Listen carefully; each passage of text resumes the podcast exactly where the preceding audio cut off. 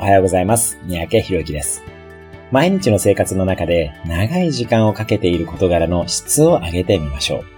睡眠、歩行時間、座っている時間、仕事をしている時間などです。これらの長時間かけているもののクオリティを上げると、それだけで生活や人生におけるインパクトが大きくなります。睡眠、姿勢などに関して本を読むなどして勉強してみましょう。